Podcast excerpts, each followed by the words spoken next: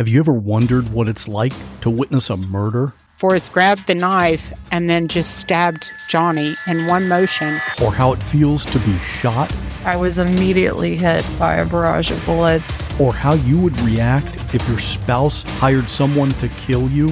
And he was to put me in a grave with a bullet wound on my head. These are the stories you'll hear on the podcast called What Was That Like? True stories told by the actual person who went through it. You'll hear from a stalking victim. Came back upstairs, and when I came back and turned the corner into my room, I saw him standing there. You'll hear from a man who was kidnapped and tortured. I would do anything, say anything, to simply get away. And you'll hear actual 911 calls. Take a deep Oh my God! Take a deep breath. Oh my God! Take a deep Oh my God! Real people in unreal situations.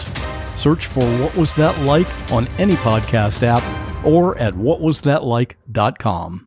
This podcast contains adult themes and language, and some of the things that we discuss may be disturbing to some listeners.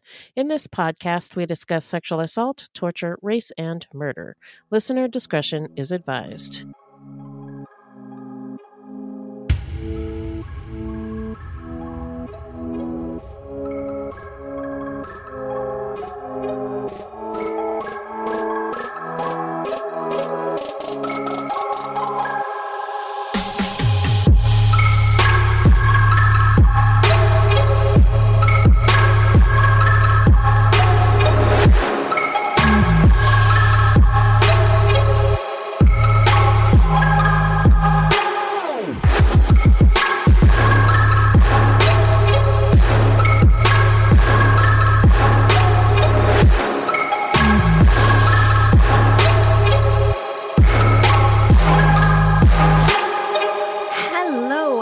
Everyone, and welcome to Fruit Loops episode 101. Muchísimas gracias, and thank you so much for listening. Fruit Loops is a podcast about true crimes committed by people of color and their victims that we don't hear or know much about. Contrary to popular belief, not all serial killers are straight cis white dudes. No, no, no, no, no. Uh, there are many well documented cases of serial killers of color, and Fruit Loops is a podcast all about them. We will take deep dives into the fascinating lives and crimes of serial killers and true crimes committed by people of color and their victims that the media and entertainment commonly leave out because the news is racist. Allegedly. And we are Wendy and Beth. She's Wendy. I'm Beth. We're not journalists, investigators, or psychologists, just a couple of gals interested in true crime. Also, the opinions expressed in this podcast are just that our opinions. Please send any questions or comments to fruitloopspod at gmail.com or leave us a voicemail at 602 935 6294, and we may feature it on a future episode. Also, our website is fruitloopspod.com and we use Fruit Loops Pod for all of our social media. The footnotes for each episode can be found on our website. Plus, check it out for the different ways you can support the show and become a Fruit Loops patron. So, Yeah. who are we talking about today, Beth? Today we're talking about David Stephen Middleton, an ex cop turned serial killer. He murdered at least two women and probably more. Cannot wait. But until then, uh, how you doing? I'm all right, you know, uh, getting by. Okay, okay, yeah. okay. Um, nothing to report, really. How are you doing? Um, you know, uh, I will say that it is. It has been a stressful week. Yeah. Um, but it's all good. 2020 has been a raggedy ass year. Mhm. Um, I am not sad to see her leave. Um, but until she does, I guess we'll just keep it moving Keep on, on with the going, show. yeah. so now we're gonna get into some listener letters. Oh, hello, angels. Thank you. Yes, woosah. Woosah. so what's in the bag, Beth? Well, we received another beautiful voicemail from uh, Jasmine, so Ooh. we're going to go ahead and play that right now. Hello, Wendy and Beth. This is Jasmine, black female here from San Jose, California. Pew, pew, pew. I'm absolutely addicted to your podcast. I think um, your stories and your content that you guys have is, are great, and I have recommended it to all my family and friends, of course. I've listened for a couple months now, and I've become a super fan. Beth's laugh is so contagious, and Wendy, your personality keeps me coming back. Um, I wish you guys all the best, and thank you so much for creating a space in true crime that I did not know we needed. All right. Thank All you, right. Jasmine, for your voicemail and your kind words. And we wish you all the best. Absolutely. And don't forget, Jasmine, this is for you. Yeah. Thanks, Jasmine. Oh, and we want to thank all the folks who've come over from My Favorite Murder and Jensen and Holes. We've been getting a lot of really awesome messages and emails from people, some of whom have been helped by our How Not to Get Murdered tips. Mm, And we are just overwhelmed and so happy that we were able to help people. absolutely. And I don't know about you, Wendy, but I've been moved to tears a couple of times reading the stories. Yeah. Oh, yes. Uh, Yeah. Cue the waterworks. You Yeah. guys. Woo. Thank you all so much for listening, and we are so glad we were able to help you and that you made it through. Mhm. And uh, I wanted to mention one letter. A woman was sexually assaulted, and she used our tip to try to get the attacker to humanize her. Big props to you. uh, Absolutely. Hip hop air for horns. surviving. Yeah. You know who you are, boo. Yep. The police officer who responded to the call was uh, basically a dickbag, and Mhm. he victim shamed and blamed her. And that's total bullshit.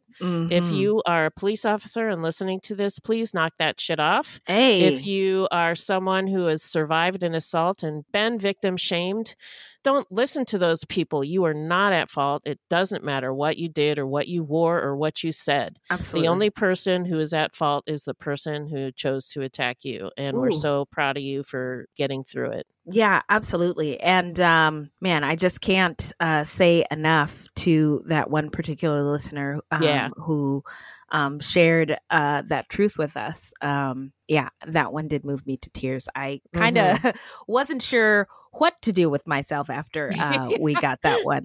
Yeah, Um, but yeah, no, we are just grateful for all of you. So shout out Yeah. to all the fruities out there. And um, we got some new patrons. All Le- right. yeah, Lisa C, Justin G. I'm not trying to get your government names out here on blast on Front Street. And uh, one Podbean patron, Britta T. So, or Britta P. Excuse me. Um, so here are your tunes, uh, you lovely cats and kittens. so for Lisa, hey Lisa, could I get a date on Friday? And if you're busy, I wouldn't mind taking Saturday. Ay, ay, ay, ay, ay. Roll with the Posse Fruit Loops coming around the way.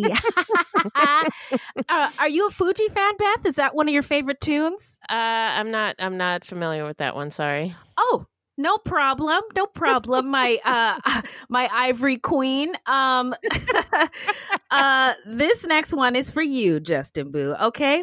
I'm bringing sexy back. Yeah. Them other boys don't know how to act. Yeah. I think it's special what's behind your back. Yeah. So turn around and I'll pick up the slack. Yeah. Take him to the bridge. Fruit Loops. Justin's listening to Fruit Loops. I don't know. I That that one I am familiar with. Oh, okay, cool. and uh Britta, this one is for you. Oh, I need the dollars. Cha-ching! Beat it up like pinatas. Hey, hey, tell the driver close the curtains.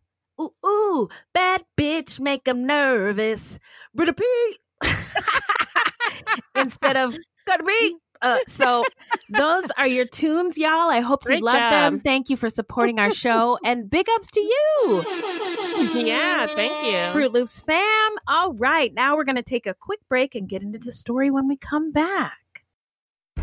Check out the Murderific True Crime Podcast, hosted by Bernadette from the state of Maine. Topics will include some seriously true scary stories about serial killers, mass murderers, familicides, the missing, and unsolved cases. Go to www.murderific.com to start listening now or anywhere you listen to podcasts. Until then, we will be executing podcasts one crime at a time. And we're back. Um, remind us, Beth, who are we talking about again? We're talking about David Stephen Middleton, an ex cop turned serial killer. Ooh, okay. Well, let's get into some stats, y'all. Hold your horses. okay, David Middleton, aka Big Dave, uh, was born on June 25th, 1961, in Boston, Massachusetts. He had several occupations, including police officer and cable guy. He was a black man who stood six foot two and uh, was a heavy set, imposing figure. Before he murdered anyone, he had several rapes, including a 16 year old girl named Alicia Corey, two murder victims, Thelma Davila was 42. She was an employee at Circus Circus. Catherine Powell was 45, an elementary school teacher, and um, possibly Buffy Rice Donahue, who was 18. His crimes took place in Miami, Florida, Montrose, California, California no, Colorado, uh, and Reno, Nevada from 1989 to 1995. His methods for murder were blunt force trauma, strangulation, and torture. His weapons were ropes, his bare hands, knives, and whips for torture. And we should mention that he did not commit all of this alone. All of the fuckery he did not do on his own. He had the help of his partner, Yvonne Haley, and he was arrested on February 23rd, 1995. He was convicted of murder on August 26, 1997, and sentenced to death. And now he's living at Ely State Prison in Nevada on death row. So now we're going to get into the setting. Take us there, Beth. Well, we have a few settings on this one since Middleton lived in a few different places, but we're going to talk about Boston, Massachusetts, where he was born. Okay. Boston is the largest city in New England and is located on a hilly peninsula in Massachusetts Bay. The region had been inhabited since at least 2400 BC by the Massachusetts tribe of Native Americans. Um, Captain John Smith, uh, ever heard of him? In 1614, explored the coastline of what he christened New England to make the area sound more attractive to settlers. Within a few years, more than half the Native Americans in the region had died of smallpox, introduced by European explorers. Puritans left England in 1630, settling in the Massachusetts Bay Colony, which then soon merged with the Pilgrims' Plymouth Colony. The settlement was named Boston, after the town in Lincolnshire, England, from which many of the Puritans originated. Boston's Puritans weren't very tolerant. Nope. The quote, crime, end quote, of being a Quaker was punishable by imprisonment or death. Celebrating Christmas was banned. Boo. oh, yeah. Uh, and in 1643, the city welcomed the first slave ship into Boston Harbor. Double not, boo. Yeah, yeah. I was gonna say not a cause for celebration by no, any means. They were not uh, friendly people. No, not good people. I heard what y'all did with that tea. Many of the key events of the Revolutionary War occurred in or near Boston. The Boston Massacre, the Boston Tea Party, the battles of Lexington and Concord, Paul Revere's Ride, and the Battle of Bunker Hill. And the British finally evacuated the city in 1776. Boston continued to grow in the 1800s, and although slavery was not technically abolished until the 13th Amendment passed, after a series of court cases during the years 1781 and 1783, which directly challenged the existence of slavery in Massachusetts, slavery gradually ended in the state. And by 1790, the federal census recorded no slaves in Massachusetts. The racial climate in Boston during the first half of the 19th century was more tolerant than in many other cities and states in the North at that that time. But that doesn't mean that there wasn't prejudice and discrimination against black people. There was. It was the norm. Right. And we should also say there was discrimination about against anybody who wasn't white. White. Um, yeah. Because although most of the Native Americans had, or not most, but they had been um, fallen ill because of um, diseases or pushed that, out or pushed yeah. out. Yeah, um, anybody who was uh, not white was not treated very well. Mm-hmm. Um, and this was reflected in economic and social conditions. Black people were segregated in a few highly concentrated areas of the city. They held the worst jobs and the lowest pay, and their children were isolated in poor quality schools. But the black community of 19th century Boston led the city and the nation in the fight against slavery and injustice. The people there worked to better the rights of all black people. Together with their allies, they were leaders in the abolition movement, the Underground Railroad, the Civil War, and the early struggle for equal rights and education. Mm, middle and working class free black people lived in Beacon Hill and West End, the West End. After the Civil War, the West End continued to be an important center of black culture. It was one of the few locations in the United States at the time where black people had a political voice. At least one black resident from the West End sat on Boston's community council during every year between 1876 and 1895. That's Wow. pretty good. Yeah. By the early to mid 20th century, Boston went into decline as factories became old and obsolete and businesses moved out of the region for cheaper labor elsewhere. Boston then initiated various urban renewal projects. In 1958, the Boston Redevelopment Authority, or BRA, initiated a project to improve the historic West End, where a lot of Black people then lived. Extensive demolition was met with strong public opposition, and thousands of families were displaced. It's just the same story over and over again, isn't yeah, it? it's all about the dollar. Uh, Boston has experienced gentrification in the latter half of the 20th century, with housing prices increasing sharply since the 1990s. Living expenses have risen. Boston has one of the highest costs of living in the United States. Did not know that. In 2017, Boston was approximately 44% white, 23% black, 10% Asian, 20% Latinx of any race, and 0.8% Native American. Mm. If you ever find yourself in Boston, the Black Heritage Trail is a 1.6 mile walking tour that explores the history of Boston's 19th century Black community. Mm, add it to the list of Yeah, places definitely. to go. Also, interesting how it was 100% Native American uh, Yeah. in 1614 and then cut Now to it's 2017, 0.8. 0.8. Yeah. That is uh, shameful. Yes. Um, the now we're going to get into Middleton's early life. So S- David Stephen Middleton was born in Boston, as we said, on uh, June 25th, 1961. His father was a police officer at Tufts University. His mother was a stay-at-home mom, and the family lived in Tewksbury, a suburb of Boston. And he had at least one sister. When he was 11, his parents divorced. At age 13, David's mother remarried and he gained a stepsister and stepbrother. He attended Boston Tech High, a school for academically superior students. After graduating, he attended Suffolk University, where he had a full ride scholarship, but then transferred to University of Massachusetts after a year, and then he dropped out in 1981. So then in 1980, so before he dropped out at the age of Uh-huh. 18, he was hired as a police cadet by the Boston Police Department. This was a non sworn position, but considered a prerequisite. Pre- prerequisite, excuse my English, to becoming a Boston police officer. Police cadets perform clerical duties and run errands. David was also attending college at this time. So he's working pretty hard. Yeah. Yeah. Yeah. A Boston PD lieutenant who came up with David on the police force said that David had a macabre fascination with the Boston Strangler case, Oh, and he would use his father's police connections to research the case. do, are, I'm not familiar with the Boston Strangler case, but okay. Uh, also in 1980, David married Julia Tina Heredia or Heredia, his high school sweetheart. And in 1982, David resigned from the Boston police force and moved to Miami with his wife to join the Miami Metro Dade Police.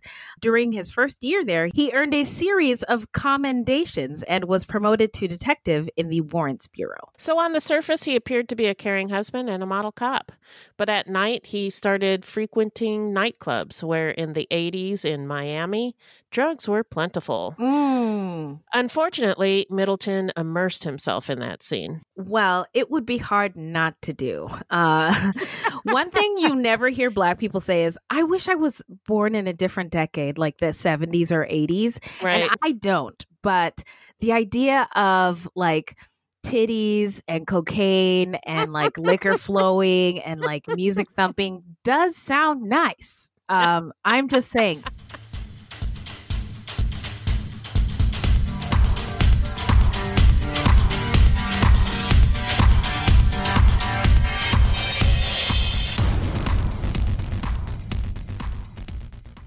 Timeline. Now we're going to get into the timeline.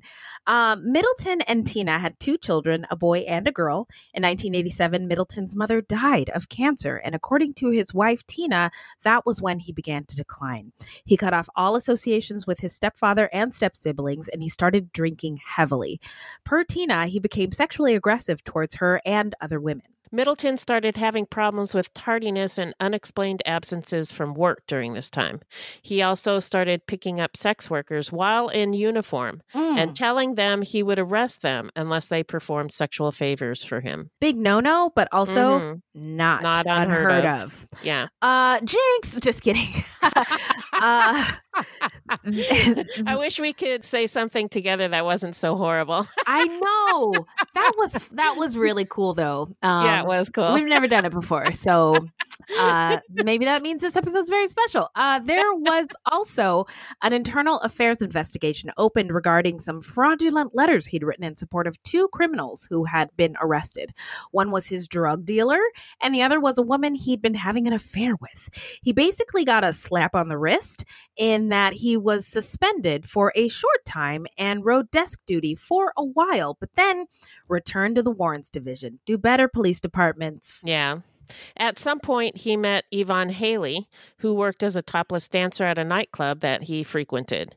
They began an affair, and the two shared an interest in sadomasochism. According to a Miami prosecutor who described Middleton as cocky and smug, mm. later, when Middleton was being prosecuted in Miami, a tape was found of Middleton having sex with women, some of whom were in handcuffs and were obviously in pain, and it was her belief that Haley shot some of it.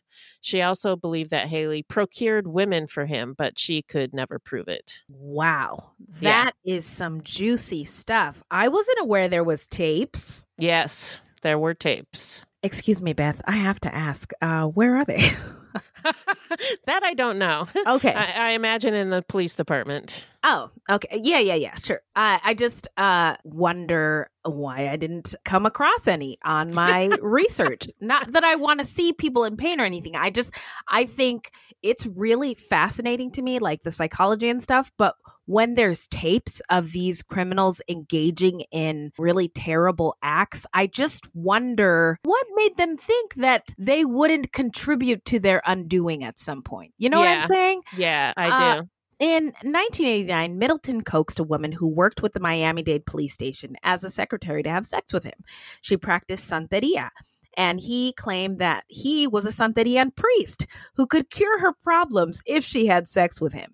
She did have sex with him consensually, but when he wanted to handcuff her, she tried to leave and he knocked her unconscious. He then raped her. She reported the incident to police, but they didn't believe her. Mm. On September 28th, 1990, Middleton pulled up to a gas station in an unmarked car, but still in his police uniform. A 16 year old girl named Alicia Corey was standing outside waiting for a ride. Middleton told Alicia that she was out after curfew and forced her into his car. Middleton told her he was taking her to juvenile hall, but instead he drove her out to the country. He raped her in the back of the car. Afterwards, he drove her home, and Alicia reported the rape a few days later. When police went to arrest him on October 12th, Middleton had fled. One month later, on November 18th, Middleton was arrested in Greenville, Mississippi, where he'd been laying low with Yvonne Haley and her two children. Mm. And on December 12th, instead of being fired, Middleton was allowed to resign Uh, from the what? Miami Metro Dade Police Department. Yeah. Record scratch. Uh, Yeah. Pause. Uh, yeah. Uh, seriously? Yeah. Yeah, he was not fired. He was allowed to resign. Wow. Uh Mhm. okay. I'm whew, my head just spun around in circles.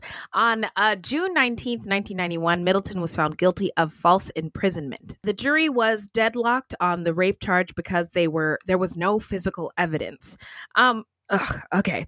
He got five years, but I was just going to say, like, it's just really unfortunate that rape I is such a hard crime to prove. I Um, know. Uh, he got five years, but was released from prison after serving two years of his five year sentence. Middleton's wife, Tina, divorced him while he was in prison. He gave up his parental rights, never paid child support, and showed no interest in his children. After his release in June of 1993, Middleton moved to Montrose, Colorado, to be with Yvonne Haley, who had moved there to be closer to her family. Montrose sits on high grasslands in the Uncompahgre Valley in Colorado. Due to its proximity to many outdoor recreation activities, Montrose is known as a manufacturing hub for outdoor products. Oh, many fly fishing companies are headquartered there. Gordon Composites, a company that makes laminate material used in the bow hunting industry, is also located there. And the Colorado Yurt Company, maker of handcrafted yurts. And Sounds very, very white. yeah, but uh you, so yurts are those teeny tiny houses? They're not tiny houses, they're like tents. They're like round tents, sort of.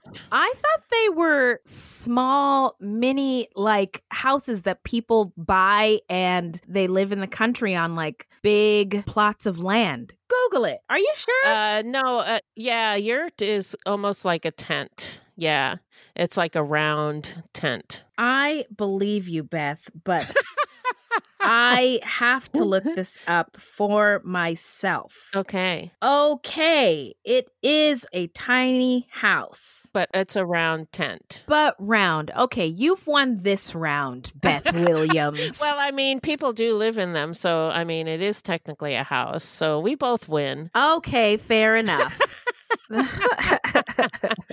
uh, anyway, sounds sounds very white to me. Absolutely. I always think of yurts as like people who doing yoga and I don't know. uh, oh, burning sage and ayahuasca. new Yeah. agey stuff like crystals and whatnot, you know. Yeah. Um. So you're saying uh you're yurting this Thursday? Is that? is Yes, that- of course, of course.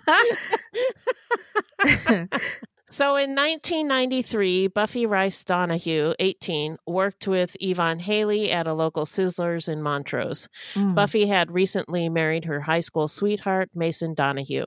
Buffy and Mason were living with Buffy's parents while the couple saved up money to move out. Yvonne Haley was living with David Middleton, and the couple sometimes socialized outside of work. Middleton told people he was an ex cop who had to get out of Miami after going undercover in a prison. Wow, what a story! oh my god! And, Ima- and everybody believed him. really? Yeah. Wow. I guess he was pretty good at, at uh, he was a good storyteller. Wow, that is amazing. That is a Mhm. hell of a lie. Uh, anyway, uh, Bonnie Rice had never liked Middleton and Haley and was skeptical about why they would want to hang out with an 18 year old girl. Mm, yes, good question. Good point. Yeah. At some point, Buffy admitted to her father and husband that she had tried cocaine and that Middleton had supplied her with it, but that he scared her and she didn't want to hang out with him anymore. Walt Rice contacted the police about Middleton possibly being in possession of cocaine. Good move, Dad. On Sunday afternoon, November 21st, 1993, four days before Thanksgiving, Buffy, Mason, and Buffy's parents, Walt and Bonnie Rice, were getting ready to watch a football game. Buffy left to get her car washed and ran down to the grocery store to pick up a few things. Several hours later, she had not returned home yet, and her family began to worry. Mason went looking for her at about 7:30 p.m. and found her vehicle in the Walmart parking lot with her wallet still inside. Walt and Mason then went to Middleton's apartment looking for her. Neither Haley nor Middleton were at home and the Mazda was gone. Haley's 12-year-old daughter, Natasha, told them that Buffy had been there but that Middleton had left to drive her home. The Rices and Mason then filed a missing persons report, but because Walt had complained about Middleton supplying Buffy with cocaine, the police did not take it very seriously. They thought of her as a drug user who probably just ran away on her own. I'm telling you, um The Montrose cops were garbage. I just yeah, I can't think of any other word to describe it. Thank you, Yeah. Beth. Took the You're right welcome. out of my la- my mouth. Look at this OG of true crime. She's coming through every time, as I said. Uh, three women remembered seeing Buffy at the Walmart the day she vanished. They reported seeing her get into a red Mazda car with a blonde woman. Middleton owned a red Mazda, and it is suspected that Yvonne Haley had picked up Buffy Rice from the parking lot and took her to the apartment she shared with Middleton. The next day, a friend of Buffy's who worked at a convenience store across the street from Middleton and Haley's apartment said that she'd seen Middleton and Haley around midnight, putting garbage bags into his car, one of which was big enough and heavy enough that Middleton struggled with it. She actually called the police and was told by a dispatcher that they were not taking calls on that case for 24 hours. What? Yeah. The actual fuck. That's I know. Wow. Fucked up. Uh, Yeah. My face is brown because I'm very highly mel- melanated, but it just turned white because I am shocked. I am Yeah. in shock. Wow. yeah. Like I said, garbage. Uh, Bonnie Rice was convinced that Middleton had something to do with Buffy's disappearance, and on November 23rd, police went to Middleton's apartment to question him, but nothing came of it. Bonnie then went to Middleton's apartment herself and banged on the door. Middleton answered the door with a shotgun, and police were called. Bonnie was trespassed from the property, and Middleton was not arrested for possessing a firearm, even though he was a felon, so he was not allowed to own guns. Um, I, I this, this just the fuckery continues. Just The- keeps going on. it- yeah. uh, uh, when will it stop? I don't know. Uh, there was an animosity between Montrose police and the Rices. The former apparently believing that Buffy was a drug user who just ran away on her own accord. That's some lazy ass police work. And the latter believing that the police bungled and continued to bungle the investigation. Well, I'm on their side. Yeah, I'm with the Rices on this yeah. one. Yeah. And in April of 1994, Middleton and Haley moved to Sparks, Nevada, just outside of Reno.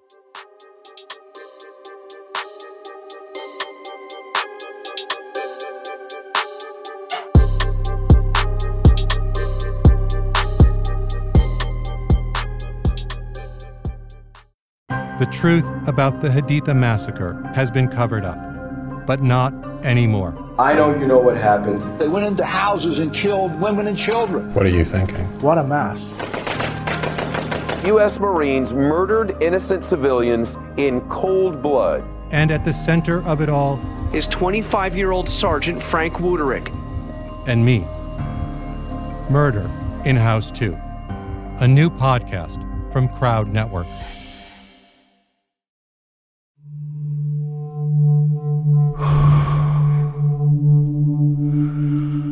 I'm an American vigilante. I have a question for you. What would you do if someone you cared about was abducted, taken from you? Would you call me? Would you care about how I got them back? Download American Vigilante now.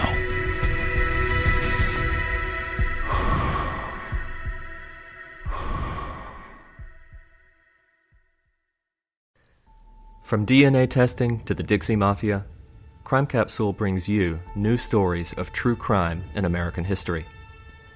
I'm your host, Benjamin Morris. Join us for exclusive interviews with authors from Arcadia Publishing, writing the hottest books on the most chilling stories of our country's past. You can find us wherever you get your favorite podcasts or on evergreenpodcasts.com. Crime Capsule History so interesting, it's criminal. Reno is located along the Nevada California border, about 22 miles from Lake Tahoe. Reno, of course, is known for its casinos. Mm, I do enjoy Reno. Uh, the people that inhabited the Great Basin prior to the European invasion were the Numa or Numu Northern Paiute and the Washishu, uh, Washo, the Nui or, or Shoshone, and the Nuwuvi, uh, or the Southern Paiute.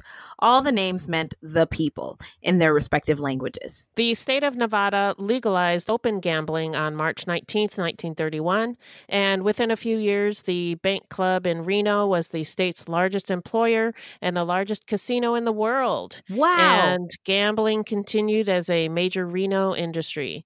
In the 1940s, Reno was the divorce capital of the world due to their liberal divorce laws. Interesting how people go to Vegas to get married and then Reno to get To- to divorced. get divorced. Uh, so, in the meantime, Las Vegas was so segregated in the mid 20th century that it carried the moniker the Mississippi of the West. Ooh. And like Vegas, most hotels and restaurants in Carson City and Reno also refused service to Black people at that time. Mm. When Middleton moved to Sparks in 1994, he found a job working as a television cable installer for the TCI Cable Company. In June of that year, Middleton rented a storage unit at Sierra Royal Mini Storage in Sparks, Nevada, under a fake business name. Hmm. A year later, on August 8th, 1994, Circus Circus Reno employee Thelma Davila was 42, disappeared from the apartment that she shared with her sister Dora Valverde in Sparks. In July, Middleton had assisted in a cable installation at the apartment complex that Thelma Davila lived in. Around the same time, Middleton had requested an upgrade for his storage unit. He said he needed more room. Thelma was an immigrant from Guatemala and she had grown up in poverty. When she came to the United States, one of the first things she did was buy a TV and have cable installed because Mm. she never had that kind of luxury in Guatemala. Her cable TV provider was TCI Cable. Oh man. Um right you like you- do all the steps to get here and then Yeah, it just I doesn't um, Dora Valverde last saw her sister around 8 a.m. and on Monday, August 8th, 1994, when Dora left for work, Thelma was sleeping on the couch in the living room. When Dora returned to the apartment that evening, the door was not locked and a plant by the couch had been knocked on the floor. And on Wednesday, August 10th, 1994, Dora reported her sister missing. Then on the evening of February 3rd, 1995, another woman disappeared. Kathy Powell was 45 years old, divorced, and living alone in Reno. She had a PhD in psychology and taught third grade at Sun Valley Elementary School. Powell had a ski trip with a friend planned for Saturday morning, but she failed to show. She had last been seen Friday the 3rd at about 3 p.m. when she left school for the day. On February 4th, Middleton visited his storage unit six times. Six times! 12:37 a.m., 5:47 a.m., 6:49 a.m., 8:45 a.m., 11:53 a.m., and 5:38 p.m. Then on February 5th, Middleton visited his storage unit three more times at 6:19 a.m., 11:09 a.m., and 3:30 p.m. Various friends attempted to contact Kathy over the weekend, and then she failed to appear at work on Monday, February 6, although she was known to be extremely reliable. Hmm. The principal of the school was so concerned that he called the police, and the school custodian, who was also a friend of Kathy's, met the police at her home. The doors were locked, so they looked in the windows but saw no sign of a struggle. They did notice an attempted service tag from TCI Cable on the door. The tag said the repairman had been there at 1:30 p.m. but did not list a date. The police officer sergeant denied his request to enter the home. Ugh. Yeah. Then uh, Kathy did not show up for work again the next day, so police were contacted again to file a missing persons report. The same officer that went to Kathy's house the day before took the report and went with another school employee to Kathy's home. They again looked through a window, but everything looked the same as it did the day before. The officer sergeant was contacted again, and this time they were allowed to force entry into the home. Catherine's car was still in the garage, but the school employee who had been to Kathy's house before noticed that some things were missing and that Kathy's purse was in her bedroom. Something she would not have left the house without. The same day, Kathy Powell's credit card was used to purchase a $1,900 stereo system from the Good Guys electronics store. You remember that place? I do.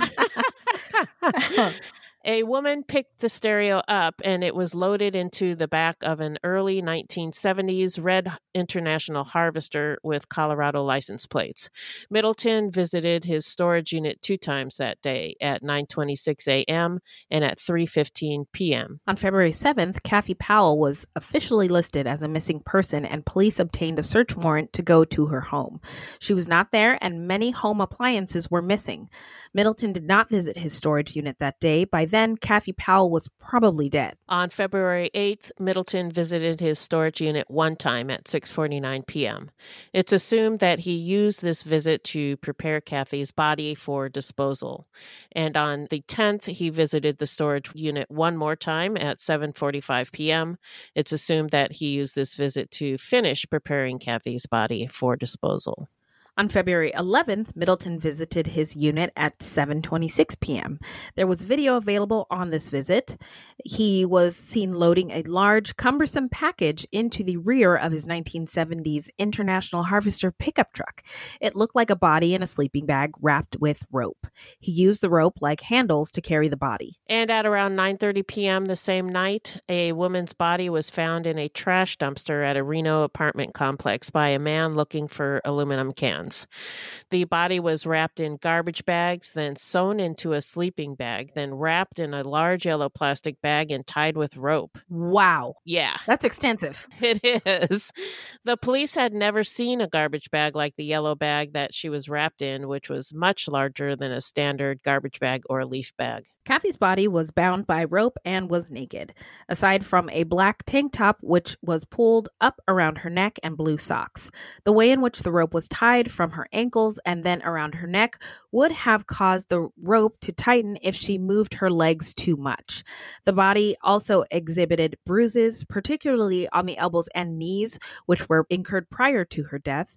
There was a bite mark on her left breast, and a semen stain was found on her right thigh. Powell had likely been dead for at least two days. There were blue fibers and traces of aluminum found on her neck. The body was later identified from fingerprints as that of Catherine Powell. The cause of death was undetermined. Whew. Well, now we're going to get into the investigation and the arrest. Um, two of Powell's neighbors noticed an older model pickup truck parked in front of Powell's home early in the morning on Saturday, February 5th. One noticed that the pickup was loaded with household items, quote unquote, and had out of state plates, though they did not notice which state.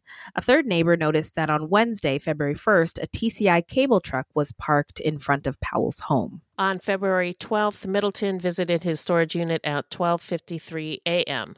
There was video available for this entry. He was seen pulling in at 12:53 a.m. and did not leave his storage unit until 2:05 a.m., so about an hour. Mm. He was accompanied by a woman during this visit, someone who looked like Yvonne Haley, but the video was not good enough to tell for sure.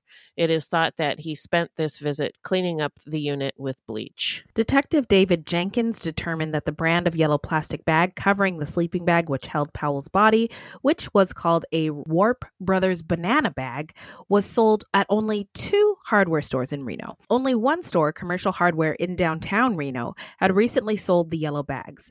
A cash pur- purchase on February 8th, along with a box of 33 gallon garbage bags. Uh, the yellow bags and the 33 gallon garbage bags exactly matched the bags Kathy had been wrapped in. Detectives also learned of the stereo purchased from the Good Guys store. The stereo had been purchased over the phone, and the caller said it was a gift and a courier would pick it up. The person who took the call said that they were almost certain that the voice was male trying to sound female, but Reno had a large transsexual population, so they really didn't think much of it. Mm. A blonde woman wearing a yellow windbreaker with a logo on it came in to pick up the stereo as the courier. They did not recall that what the logo on her jacket said, something quote messenger end quote. However, they did remember that the truck that the equipment was loaded into was a red 70s International Harvester. There it is again, because the guy who loaded it had the same truck. Police called every courier service in Reno with the word messenger in their name, and none of them used a 70s International Harvester for pickups and deliveries. Patrol officers were asked to keep an eye out for a red 70s International Harvester truck. And on February 22nd, a patrol officer located one in the parking lot of TCI Cable. The truck matched the description witnesses had given a missing tailgate and plywood in the bed of the truck with out of state license plates. And of course, police recalled the TCI tag left on Kathy's door. Okay. Well, okay, guys, we're getting somewhere. Uh, the plates were run, and police determined that the truck belonged to a David Middleton, and that this was the same TCI technician who had made a service call at Kathy's condo. Police also learned that Middleton was an ex cop who had been allowed to resign after he had been arrested for sexual assault. And on February 23, 1995, police obtained and executed a search warrant for Middleton's truck and apartment, but only for evidence for the crime in the Good Guys case. I, I think maybe because that's where they had the most evidence, but I'm not really sure. Okay. During questioning, Middleton was asked about his TCI call to Kathy Powell's house, which he admitted to. However, he denied ordering the stereo equipment or having Haley pick it up. And although police noticed a key on his key ring that looked like it went to a storage unit, he also denied having a storage unit. Wow. Okay. Uh, Middleton mentioned that he used to be a cop and that he wanted to help in any way he could because he was one of them. But when when he was asked to supply fingerprints and blood for DNA, he said he would need to consult an attorney. But police were able to get his fingerprints because he should have registered as a convicted person when he moved to Nevada. The police then let him go, hoping he would lead them to a storage unit. Meanwhile, Haley was arrested at the apartment for being under the influence of methamphetamine, and police got an updated search warrant, this time looking for evidence on Kathy Powell's murder. A shotgun was found in the apartment, allowing police to arrest Middleton as a felon in possession of a firearm. Good job. Mm, yes. Nothing else of evidentiary value was found, which confirmed police's suspicion that Middleton had a storage unit somewhere. On March 1st, Middleton attempted to improvise a deal with the DA for a lesser sentence if he provided information on Kathy Powell's credit card, grand larceny, and unlawful disposal of human remains. Thanks, but no da- thanks. he was not granted a deal.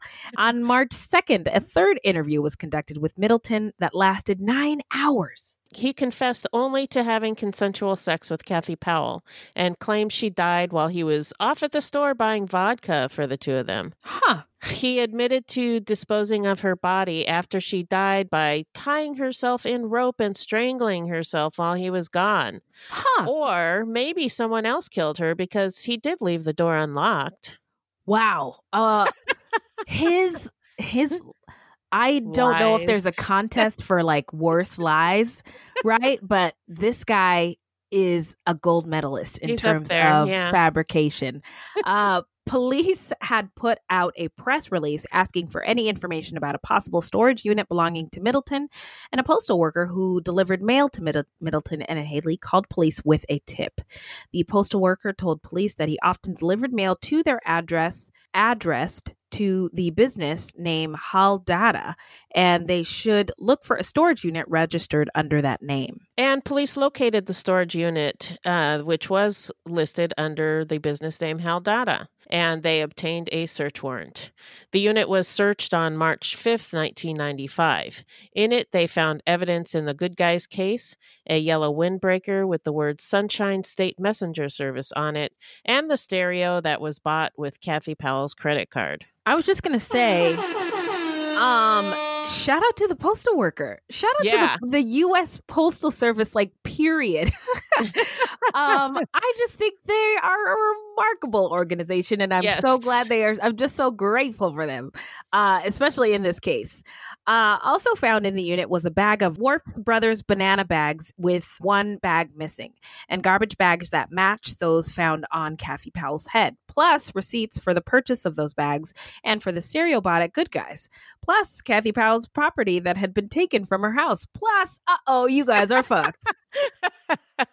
but they also found ropes, a gag, restraining devices, whips, and a refrigerator lying on its back with holes drilled through the sides. Blue fibers, the same that had been found on Kathy Powell's neck, were later recovered from inside the refrigerator, which had been modified with a half circle cut into the freezer area. And to the cops, it looked like a person could be held captive in it with the person's head in the freezer area. Oh my God. Yeah. This is so wild. So Fucked wild. up. Yeah. Uh, but so wild. I feel like if this was in a movie, I'd be like, that would never happen. That come on, Yeah. guys. Come on, Netflix. Give me Yeah, something more realistic. Yeah. Yeah. Holy No, this really happened. Wow. Okay. So Middleton had run a series of ropes and pulleys throughout the unit, and there was a clasp hook attached to the end of the rope and human restraining devices on the floor by the hook. Forensic techs found hair and traces of human skin in the devices. They also found blood and saliva on sex toys. It was clear to police that Middleton had set up a torture chamber in the storage unit. On April 9th, 1995, about two months after the discovery of Powell's body, a man walking with his dog in a secluded area near Verdi found a human skull and other skeletal remains and notified police. Investigators noted a lot of animal activity in trash bags, bones, and bone fragments, quote, strewn several hundred yards, end quote. Wow. Um, I gotta say though, one of my things on my bucket list is to come across a body. Not of anybody I know. Just but you- bones you, or know, yeah, you know that scene in Law and Order. It's always the first scene. Somebody's going for a jog. somebody finds finds a body. Yeah. Oh no! Look over there in the bushes, Sally. Call nine one one. Hang on, Wendy. I, uh, you know, and then uh, and then I call nine one one and like save the day. I don't know. In my head, that it's it's a it's a fantasy of mine. Anyway, I'm a sick fuck. I've already admitted it. You can Already turn out the pod, to that, You yeah. can turn out the podcast if this if me is too much for you. Anyway, a matted hair piece was found with rope in it. The rope was the same diameter as the rope found with Powell's body. A dental bridge in the skull led to the identification of the remains of those of Thelma Davila. Cause of death was unable to be determined because of the state of the body. On May 17, 1995, Middleton pled guilty to felony possession of a firearm and he was given a year in jail. Then on May 24th, another hiker discovered a skull near Norwood, Colorado, and contacted authorities. Investigators located more bones in a field along with two plastic trash bags and pieces of rope, one of which was still attached to a leg bone. Knots in the rope were similar to ones Middleton had used in restraining the women he murdered in Nevada. The body was identified as that of Buffy Rice Donahue. The cause of death was determined to be blunt force trauma, and it was officially listed as a homicide. Duct tape wrapped around her head and mouth had been used as a gag. Teeth marks and tearing found on the gag showed that Buffy had been alive for some time while gagged. Some hairs and carpet fibers were found inside the bag that Buffy was found in. The hair samples matched Middleton, and carpet fibers matched the inside of Haley's car. How terrifying that must have been for Buffy. Yeah. Um, Yeah. But the DA in Montrose decided that no charges would be pressed against Middleton in the Buffy Rice Donahue case because of the cost of extraditing him back to Colorado. Garbage. garbage, trash of all. Ugh, I just can't with you guys. Montrose. Uh, they decided to wait to see what would happen with the two murder charges in Nevada. On June 7th, 1995, Middleton was interviewed by Reno police again. This time, he admitted to taking a woman to his storage unit for sex, but still denied murdering anyone. Middleton also said he had been to Davila's apartment complex, but that he did not know her. Reno investigators went to Miami, Florida, to investigate Middleton's past there. Police conducted interviews with seven of Middleton's old co workers at the police station.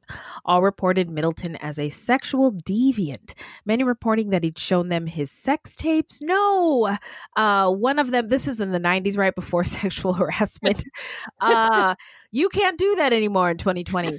Uh, one of them reported knowing that Middleton had sex with the 16 year old because he admitted to it, although Middleton reported that it was consensual. With a 16 year old, it's not consensual. 16 year olds can't give consent. Yeah. Also, um, so my introduction to Reno before I, I had family there was Reno 911, the show, which was I remember which that was show. That so was funny. right? And you It just was. assumed that Reno was like this big joke of a town, right? Uh, but these police are really doing the work Yeah. in Reno. The Reno police did a good job. Montrose, not so much. Mm-hmm. Yeah, yeah, exactly.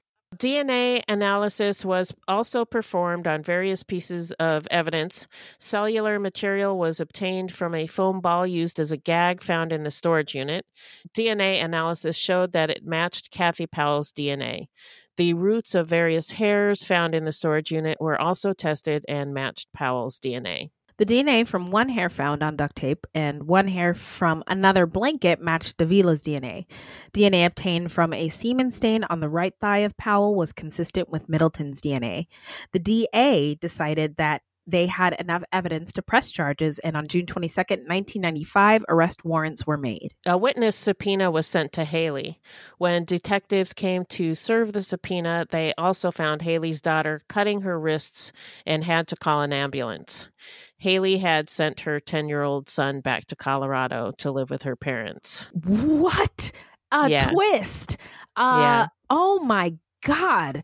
So they, you Um, know, not only did they um, ruin the lives of the families of the victims, but they also ruined Haley's children's lives as well. Absolutely. And Middleton had offspring too, right? So Yeah. um wow, just a big a huge ripple effect of negative consequences for Yes. um so many people. Um now we're going to get into the trial. Middleton's six week murder trial began on August 15th in 1997. At trial, the state offered expert testimony that, based on the volume of the refrigerator and the size of the two holes drilled in it, a person weighing 145 pounds enclosed in the refrigerator would have died from oxygen deprivation in about three and a half hours. The lack of pathological findings on Kathy Powell's body indicated that she probably died of asphyxiation.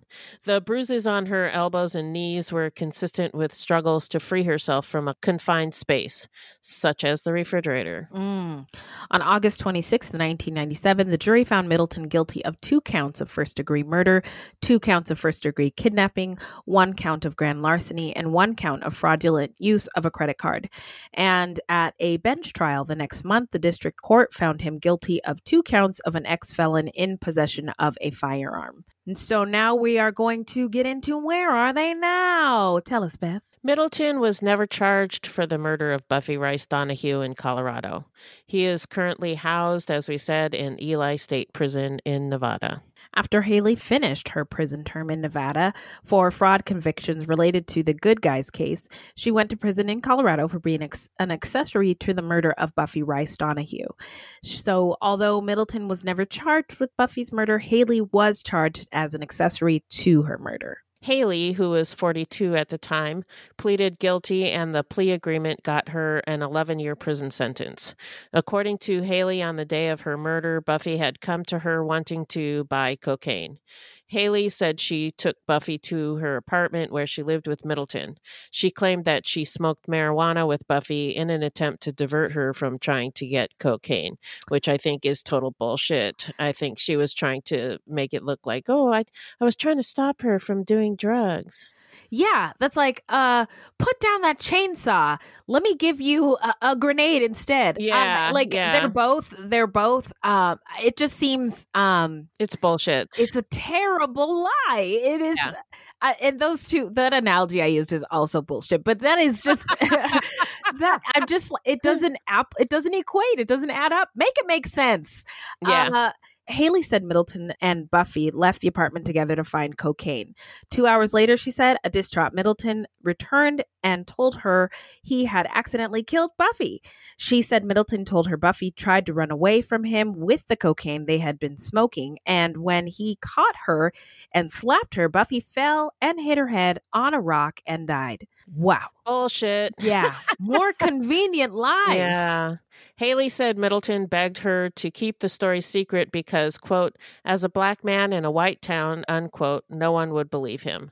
Haley said he also convinced her she would lose her daughter if she didn't keep quiet. Wow. Um, I just don't know what to say. Oh, yeah, that might be true that a, nobody would Yeah. believe a, a a black man in a white town. However, kind of legit. when he actually did the crimes, uh, I just don't know. Like, where where is the lie? you did it. You did that shit, bro. Yeah, Uh, and he also um, continued to to use uh, race as an excuse of why Mm. he's he he still says he's innocent. No. Yeah. Okay. Oh boy. Um, well, as we've said before on this show, there are uh, an estimated 20,000 or more people behind bars for um, false convictions. Yeah. Um, but So Middleton is not one of them. yeah, so you know it, it, it rings true a Uh-huh. little bit, Mhm. but with this guy, no, it's not true. Nope. Nope. Nope. No, no, no, no way. Uh, so Walt and Bonnie Rice, along with Buffy's husband Mason Donahue, pleaded with the judge not to accept Haley's guilty plea. They called her statement about the part in Buffy's murder an outright lie, as yes. Uh, Buffy's parents believe Haley is equally responsible for Donahue's death and expressed disappointment at the decision to file only accessory charges against Haley. Haley was paroled in 2003. Yeah, so she's out there, guys. Oh my goodness gracious. Yeah. Bonnie Rice started a victims advocacy group in Montrose. Kathy Powell's mother sued TCI Cable because they did no background check when hiring Middleton, which is just a really bad idea. Oh, yeah. When these guys are going into people's houses. Absolutely. Retired Reno Police Sergeant Jeff Kay wrote a book about this case called Beware of the Cable Guy. And we use this book as a source for the story. And there's a lot, uh, there's actually a lot more to this story that we didn't have time to get into. So definitely check it out if you want to take a deeper dive into the case because it, it was a good book. Yeah. Did you enjoy reading it, Beth? I did, yeah. Oh, I'm so happy. The things you do for us here at Fruit Loops HQ. What would we do without her, you guys? Um, so now we're going to get into what we think made Middleton snap and our takeaways. Hit it, Beth. Uh, So, from reading that book by Jeff Kay, I got the idea that he and the cops in Reno who wor- who worked the case thought that Middleton was a psychopath and that Oh. he lied easily and people believed him because he was good at it. Mm. We don't know exactly what causes psychopathy, nature or nurture or combination thereof, but it seems like he was at least functioning okay, which, Mhm. you know, um, people who have antisocial personality disorder, which is what people who are psychopaths have, Mhm. um, they can function in in society okay. Uh huh. Um, not all of them go around killing people. Right. And it seemed like he was doing okay until his mother died and he Mhm. started getting into drugs. And then he met Yvonne Haley. Mm-hmm. And the two of them together were like gasoline and fire. Mm-hmm. And uh, would he have done all this if he had not met Haley? Um, maybe, Mm. Probably actually, but it definitely did not help. Oh. Yeah, that's what I think. Okay. The cops in Reno thought that they were actually both psychopaths. Oh. And one of them commented that people think that Middleton made some really dumb mistakes, Mm-hmm. but uh, this cop didn't think that they were mistakes so much as complacency. Oh. And he was so used to doing whatever he wanted and committing crimes and not getting caught for it or just getting a slap on the wrist that he just didn't bother much trying to hide his crimes. Yeah. That's yeah. I'll uh, agreed. Yeah.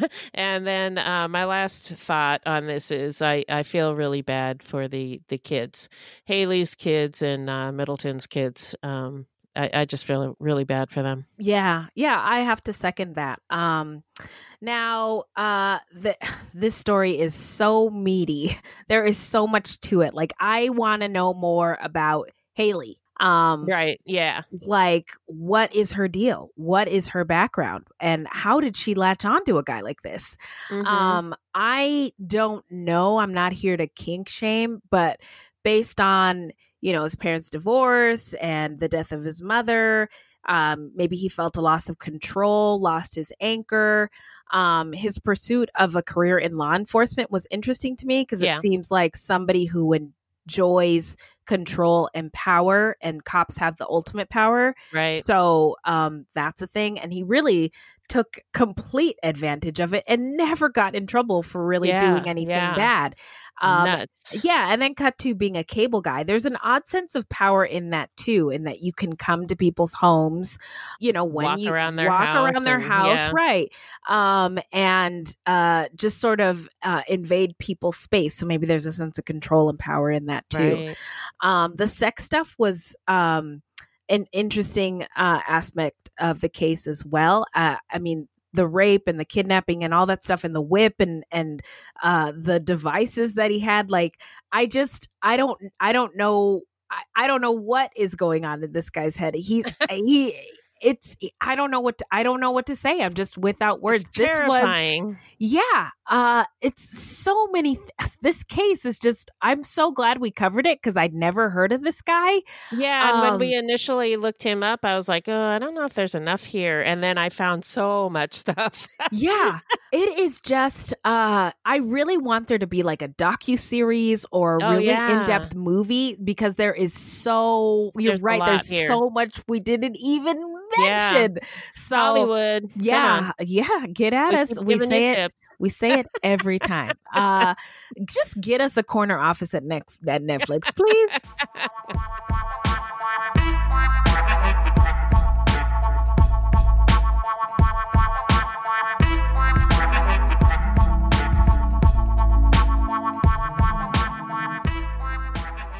My name is Bill Huffman, and I am a former Cleveland news producer, and I am now the host of the podcast Who Killed. I began the show focusing on the unsolved murder of Amy Mihaljevic, and now each week I explore a different case with a focus on some of the victims who don't get the attention they deserve. I have a deep catalog of over 225 episodes, so there is a guarantee there will be something for you. Who Killed is an evergreen podcast, killer podcasts, and slow burn media production. Subscribe today wherever you get your favorite shows. I want to take a moment to tell you about my podcast, Carol Costello Presents Blind Rage. In 1984, a woman named Phyllis Cottle was abducted in broad daylight, tortured, and left to die in a burning car in Akron, Ohio. At the time, I was a rookie reporter covering this horrific story. Since then, I've reported every kind of crime imaginable. I've been able to leave most of them at work, but not this one, the one that buried itself under my skin and stayed put. Phyllis Cottle was a badass woman, and I want to tell you her story. A production of Evergreen Podcasts and signature title of the Killer Podcast Network, you can find Carol Costello Presents Blind Rage wherever you get your podcasts. Discover more great true crime and paranormal programming at killerpodcast.com. So anyway, let us know what you guys thought of the David Stephen Middleton case. Um, now we're going to talk about how not to get murdered. So, if you love true crime and you don't want to die, here's a tip for you. This segment is not intended to be victim blaming. We thought of this segment because I read somewhere that a lot of people listen to true crime because they want to know what they can do to be safer. This is not meant to blame the victims, it's just learning from other people's experiences. Sometimes we have no suggestions for a particular episode and we'll just offer up generic tips. Okay, so I put in these tips before researching the episode or Oh, okay. researching the case. So these this tip I found has nothing to do with this case. Oh, okay. Uh, That's fine. Okay, so I was listening to Strictly Stalking, and there was a girl who had been stalked on the internet, and she got police involved and is pursuing the case, and it's time consuming, discouraging because she has to go through all these legal pr- uh, processes, and it's taking time, and um, she really doesn't have any recourse other than like a piece of paper that says this guy can't come near her. Right. Um, and and he he can come near her and it'll be too late. It'll exactly. So she decided she was afraid to get a gun, so she decided to go on Amazon and buy bear repellent or bear spray. Oh my spray. gosh. Yeah. Wow. So she keeps it by her bed, and I looked up the prices of bear spray.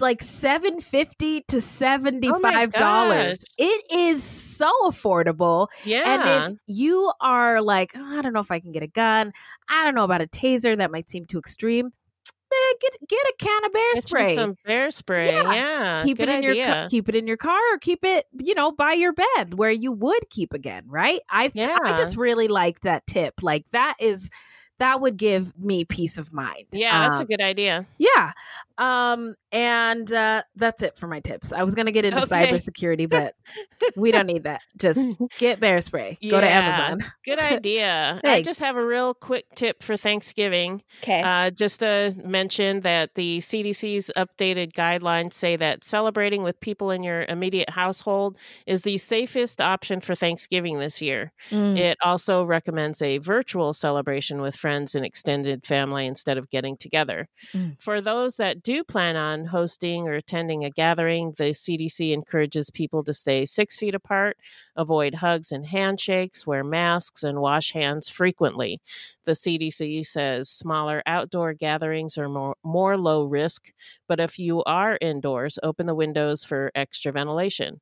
Dr. Megan Brown, an emergency medicine physician at Memorial Hospital, suggested bringing your own utensils, food, and single serving packets of condiments like salad dressing. Oh, wow. If you plan on traveling for the holidays, plan ahead and be prepared and make sure to get your flu shot so you're up to date on your vaccines. Amen. Yes. Yeah. Uh thank you so much. Sure. Um now we're going to get into the shout out portion of our show where we shout out any true crime goodies or any content uh, about or by any othered or marginalized groups. So I don't have anything, Beth. What do you got?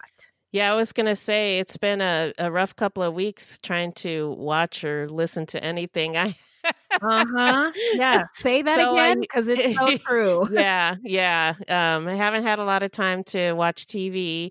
I have listened to some podcasts and I've, I came across a, a episode of Family Secrets is the name of the podcast. Ooh. The episode is titled Girl Planet and it's about a, a Jennifer Finney Boylan, who's a trans woman, uh-huh. and it's her story about how she hid her true self for 40 years before f- finally deciding to transition. And I found it to be very touching, and I, I really recommend listening to that episode. Oh, I love that. Thank you yeah. for that shout yeah, out. Sure oh, that's all for today. Mm. Uh, in the meantime, uh, where can the people find us, Beth? Our website is fruitloopspod.com. Our Facebook page is Fruit Loops Pod, and our discussion group is Fruit Loops Pod Discussion on Facebook. We are also on Twitter and Instagram at Fruit Loops Pod, and links to our sources will be in our footnotes. If you want to support the show, you can send us a donation on the Cash App. Just Google Fruit Loops Pod Cash App, or you can become a monthly patron through our Podbean patron page. This will help us pay for things like our website and pod hosting. There's no minimum and no commitment. Even a dollar would help. And as always, we have merch for sale on our website. Well, that's all true. And this is a weekly podcast, and new episodes drop every Thursday. So until next time, look alive, y'all. It's crazy out there.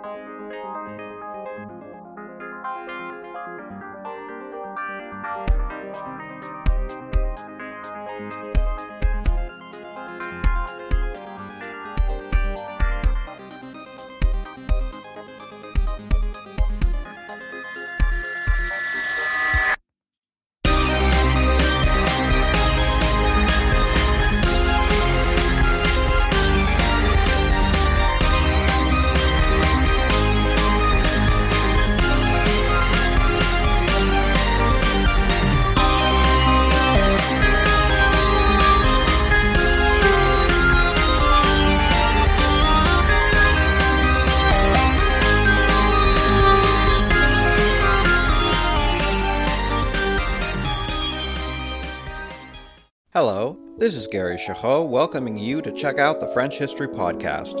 Our main show covers the history of France from the first humans until present. If you liked Mike Duncan's The History of Rome and wanted a similar program covering the land of beauty, culture, and love, we are exactly that.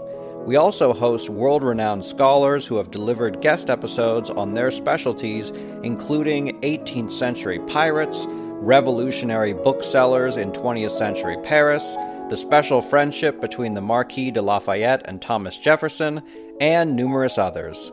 Learn what you love and listen to the French History Podcast today.